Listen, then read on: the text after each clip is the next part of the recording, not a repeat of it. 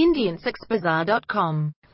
मैं अनामिका, आज आपके सामने अपने लाइफ को बदल देने वाला इंसिडेंट शेयर करने जा रही हूँ मैं मानती हूँ कि जो मेरे साथ हुआ वो शायद ठीक नहीं था, पर अब जबकि वो हो चुका है तो अगर मेरी ये कहानी सुन के आप लोग कुछ एंजॉय करते हैं तो मुझे बेहद खुशी होगी मैं अपने बारे में बता दूँ कि मैं फरीदाबाद की रहने वाली हूँ और मेरा बचपन यहीं बीता है। मैं यहाँ के डीएवी स्कूल में पढ़ती थी और अभी यही एक कॉलेज से बीए कर रही हूँ। दिखने में मैं एक एवरेज इंडियन लड़की जैसी ही थी, लेकिन थोड़ा ग्लो था मेरे चेहरे पे। मैं अक्सर खुद को आईने में देख के सोचती थी कि ये मखनी त्वचा और ये सुंदरता। मेरे लिए तो भगवान ने कोई सुंदर राजकुमारी बनाया होगा।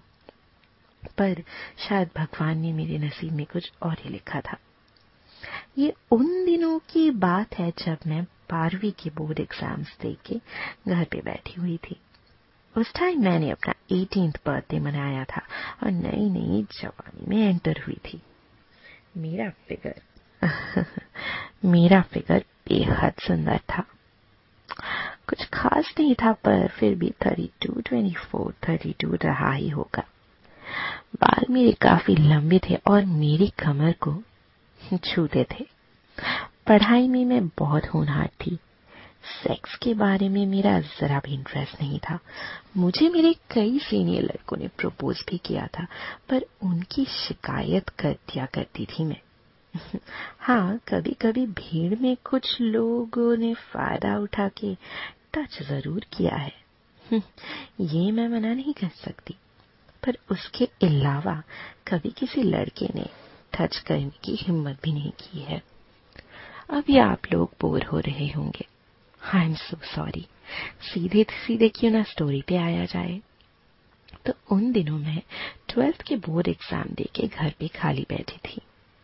घर पे बोर होती थी क्योंकि मम्मी पापा दोनों ही जॉब करते थे।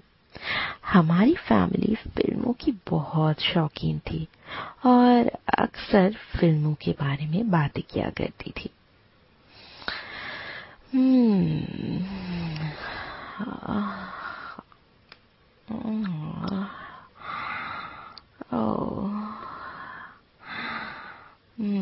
पता नहीं दोस्तों दिल में एक अजीब सी हलचल सी मची है। पता नहीं कब ठीक हो जाएगा वो। हमारी फैमिली फ़िल्मों की शौकीन थी, इसीलिए हम अक्सर बाहर फ़िल्म देखने जाते थे। मैंने सोचा क्यों ना खाली टाइम में कुछ पार्ट टाइम जॉब कर लिया जाए। मेरा टाइम भी पास हो जाएगा और मैं जो पैसे इकट्ठे करूँगी, उनसे अपने लिए अच्छा सा सेलफोन ले लूँगी। मैंने अपने मम्मी पापा को अपनी इच्छा बताई। तो वो भी खुश हुए और अगले दिन से हम तीनों न्यूज़पेपर में जॉब सर्च करने लगे। एक दिन न्यूज़पेपर में एक मॉडलिंग एजेंसी का एड आया कि उन्हें एक टीवी शो के लिए फीमेल चिल्ड्रन की ज़रूरत है। मेरी मम्मी ने वो देखा तो मुझे और पापा को बताया। मैंने सोचा जॉब तो अच्छी है, पर मुझे एक्टिंग आती कहाँ है? पर मेरे मम्मी पापा ने मेरा कॉन्फिडेंस बढ़ाते हुए कहा कि आजकल एक्टिंग करना भी कौन सी बड़ी बात है? और मुझे ट्राई करना चाहिए। मेरे पापा ने वहाँ कॉल किया तो उन लोगों ने दो दिन बाद का अपॉइंटमेंट दे दिया। अब क्या है? मैं तो खुशी के मारे पागल सी हुई जा रही थी। पापा ने मम्मी से कहा कि जरा मुझे ब्यूटी पार्लर से टचअप करवा दे।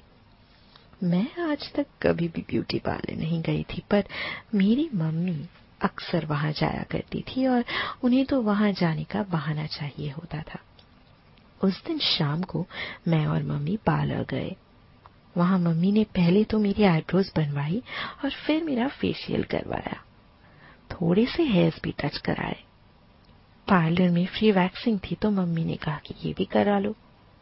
उन लोगों ने मेरे लेग साउंड पे वैक्सिंग भी कर दी। घर आई तो पापा ने काफ़ी कॉम्प्लीमेंट्स दिए मुझे। मम्मी ने आते टाइम मेरे लिए कुछ नए ब्रास और पैंटीज भी ली थी। नेक्स्ट डे मैं और पापा तैयार होकर शोका होटल पहुँच गए, जहाँ हमें बुलाया गया था। मैंने ब्लू जीन्स और एक ग्रे टॉप पहना था कि डिज़ाइनर वाला। अंदर मैंने नई रेड ब्रा और मैचिंग पैंटी पहनी थी।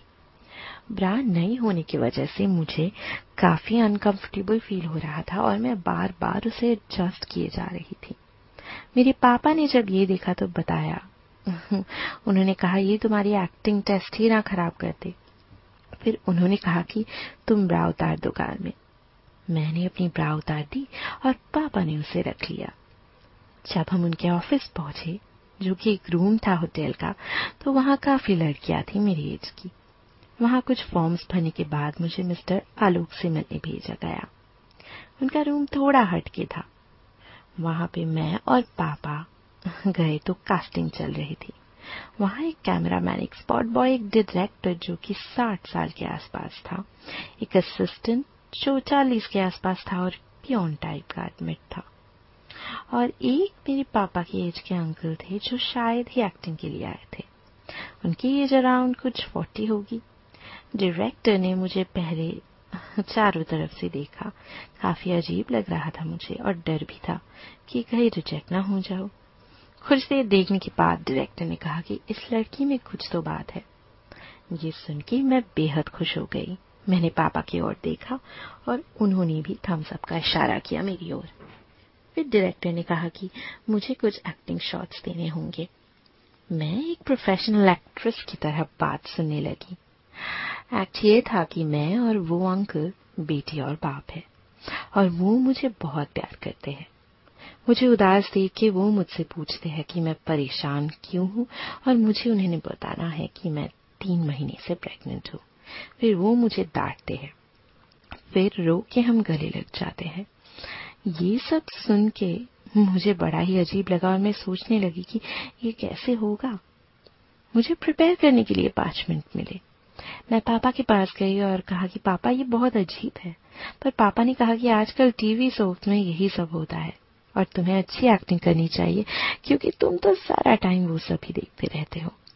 मैंने सोचा कि एक्ट्रेस को तो एक्टिंग करनी ही होती है और फिर एक अच्छी एक्ट्रेस हर तरह की रोल करती है। मैं एक्ट के लिए रेडी हुई। स्पॉट बॉय ने मुझ पे स्पॉट डाला। डायरेक्टर ने एक्शन बोला और कैमरामैन रिकॉर्डिंग करने लगा। बेटी, पापा मुझे आपसे कुछ बात करनी है। डैडी हाँ बेटी, बताओ क्या हुआ? तुम कुछ परेशान लग रही हो? बेटी, पापा, मैं प्रेग्नेंट हूँ। डैडी ने बोला, क्या? ये कैसा मज़ाक है बेटी? बेटी रोता हुआ फेस बना के, पापा ये सच है। डैड ने बोले दिन हुए और इस बच्चे का बाप कौन है? बेटी, तीन महीने हो गए हैं पापा। डैडी, मैंने पूछा इस बच्चे का बाप है कौन? बेटी, चुप रहती है। डैडी पूछते हैं, चुप क्यों हो? क्या तुम्हें नहीं पता? या भूल गई कि किसके साथ मुकाला किया था? बेटी ने बोला, पापा, वो हमारा ड्राइवर करण। मैं उसे बहुत प्यार करती हूँ, पापा। डैडी बोले, क्या? पागल हो गए हो क्या? वो नमक हराम, उसकी हिम्मत कैसे हुई? क्या तुम जानती नहीं कि वो शादीशुदा है? बेटी गिल्ट फील करती है और बोलती है आई एम सॉरी पापा, मुझे माफ़ कर दीजिए। डैडी रोते हुए मुझे गले लगाते हैं और कहते हैं, ये तूने क्या कर दिया बेटी? डायरेक्टर हमारी काफ़ी तारीफ़ करने लगे। क्या बताओ और करे भी क्यों ना? हम थे ही काबिले तारीफ़. और अगले दिन का डेट दे दिया गया।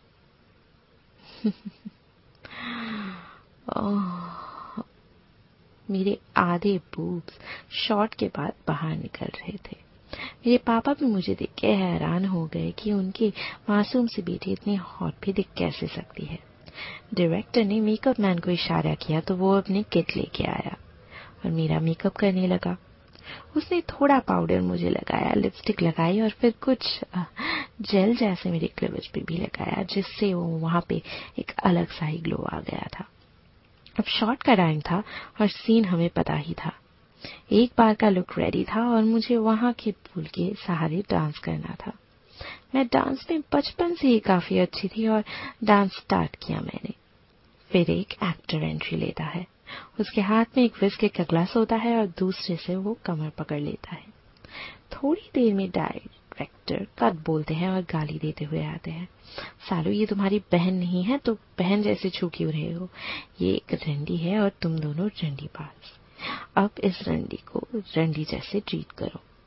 डायरेक्टर के मेरे लिए रंडी वर्ड यूज़ करना मुझे अच्छा नहीं लगता, पर फिर वो कहते हैं ये नई लड़की कितना अच्छा डांस कर रही है।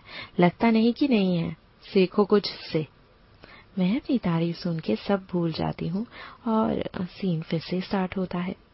इस बार मुझे पोल को पकड़ के अपनी टांगे थोड़ी उठानी पड़ती है। वो दोनों एक्ट्रेस सिगरेट पीने लगते हैं और डायरेक्टर्स अपने असिस्टेंट्स और कैमरामैन के साथ सीन देखने लगते हैं। मेकअप मैन भी मेरी काफ़ी तारीफ़ करता है और मेरी होठों की लिपस्टिक जो कि किस करने से थोड़ी खराब हो गई थी, उसे ठीक करता है। मेरे बूब्स पे जेल लगाता है और मेरे पसीने पूछता है। वो मेरे थाइस पे भी थोड़ा मसाज करता है। मैं भी उसे थैंक यू भैया कह देती हूँ। उसके जाने के बाद डायरेक्टर आके हमें नेक्स्ट सीन बताते हैं कि इसके बाद क्या करना है। इसके बाद जो सीन था, वो था एक्चुअली बेड सीन मेरे तो तोते उधर ही उड़ गए थे। मैं ब्रा पैंटी और ऊपर से एक एक ट्रांसपेरेंट शर्ट में रहूँगी। वो मेरे पास आएँगे, मेरी शर्ट फाड़ देंगे और मुझसे प्यार करेंगे। बाद में वो मेरी ब्रा और पैंटी उतार के कमरे की ओर फेंकेंगे और हम चादर में चले जाएँगे। मैं ड्रेस चेंज करने के चेंजिंग रूम में चली जाती हूँ और ड्रेसमैन मेरे पीछे आता है। वो मुझे एक ट्रांसपेरेंट टाइप की, बहुत ही महँगा कपड़ा देता है। और मैं बाहर आती हूँ और सीन स्टार्ट होता है। क्या कहूँ? सीन क्या था? मैं जोश में थी और मेरी चूत में जाती उंगलियों के साथ बेड पे ऊपर नीचे हो रही थी। मैं झड़ने ही वाली थी कि डायरेक्टर ने कट बोल दिया और दोनों एक्टर मेरे ऊपर से हट गए। मैं तो जैसे तड़प के रह गई। मैं वैसे ही नंगी लेटी रही और अपनी छूत में उंगलियाँ करने लगी। मेकअप मैन मेरे पास आ चुका था और उसका पूरा मेकअप करने के बाद मेरे छूत पे एक लोयो लगाया, जिसने मेरे छूत को एकदम चिकना कर दिया अंदर तक। फिर जब सीन स्टार्ट हुआ तो मेरे ऊपर जो एक्टर आया, उसने अपनी चड्डी उतार दी थी और वो अपना लंबा झूलता हुआ लैंड मेरे चेहरे के सामने ले आया। मैंने बिना देखे देर किए उसे अपने होठों से लगा लिया और चूसना शुरू कर दिया। दूसरे एक्टर ने भी देर नहीं की और मेरी छूत चाटने लगा। कुछ देर मेरी छूत चाटने के बाद उसने अपना लंड मेरी छूत से लगाया और एक जोरदार धक्का मारा। मैं चीख उठी। तभी किसी ने आके मेरे हाथ थामा और उसे मसलने लगा ताकि मुझे आराम मिले। इसके बाद जो हुआ, वो मैं सोच भी नहीं सकती। मेरे पापा उठे और उन्होंने अपना लंड मेरे मुँह में दे दिया और मैं उसे चूसने लगी। अपने पापा के लंड को चूसना मुझे अजीब तो लगा, पर बहुत ही मज़ा आया। अब मैं जुदाई का भी मज़ा ले रही थी। उसके जाने के बाद मुझे मेरे पापा ने छोड़ा एक के बाद एक मुझे वहाँ मौजूद सबने छोड़ा और कैमरा में रिकॉर्डिंग भी हुई। उन सभी के बाद मुझे प्रोड्यूसर ने छोड़ा जिसकी रिकॉर्डिंग तो नहीं हुई, पर उसने मेरी गांड मारी। उसके साथ डायरेक्टर मेरी छूत मार रहा था। इसमें बहुत मज़ा आया। उस दिन मैं रात भर चुती रही। अगले दिन पापा मुझे लेके घर आए। मम्मी को हमने लेट नाइट शूट का बहाना बना दिया था। उसके बाद मैंने और पापा ने सोचा कि अब वहाँ नहीं जाएँगे। कभी पर उन लोगों ने मेरी वीडियो का हवाला देके मेरी और भाई का एमएमएस बनाएँगे। और अब जब मेरे एमएमएस स्कैंडल की डिमांड नहीं रही तो उन्होंने मेरी वीडियो बनाना बंद कर दिया है। पर अब वो मुझे कॉल गर्ल की तरह यूज़ करते हैं। जब कभी उन लोगों को कहीं काम निकालना होता है तो मुझे वहाँ भेजा जाता है। मैं वहाँ प्रोड्यूसर्स या ऑफिसर या फिर पुलिस वालों को खुश करती हूँ। वो लोग मुझे इन सब के लिए पैसे भी देते हैं। पापा ने जब मुझे छोड़ा तो उन्होंने भी जैसे चस्का लग गया, मेरी जवान छूट का। शायद अब मेरी ढीली चूत उन्हें भी नहीं पसंद, इसलिए पिछले दो महीने से वो मुझे नहीं चोतते अब वो नई चूत वाली कॉल गर्ल्स को यूज़ करते हैं। तो दोस्तों, यही तक थी आज की कहानी। कहानी कैसी लगी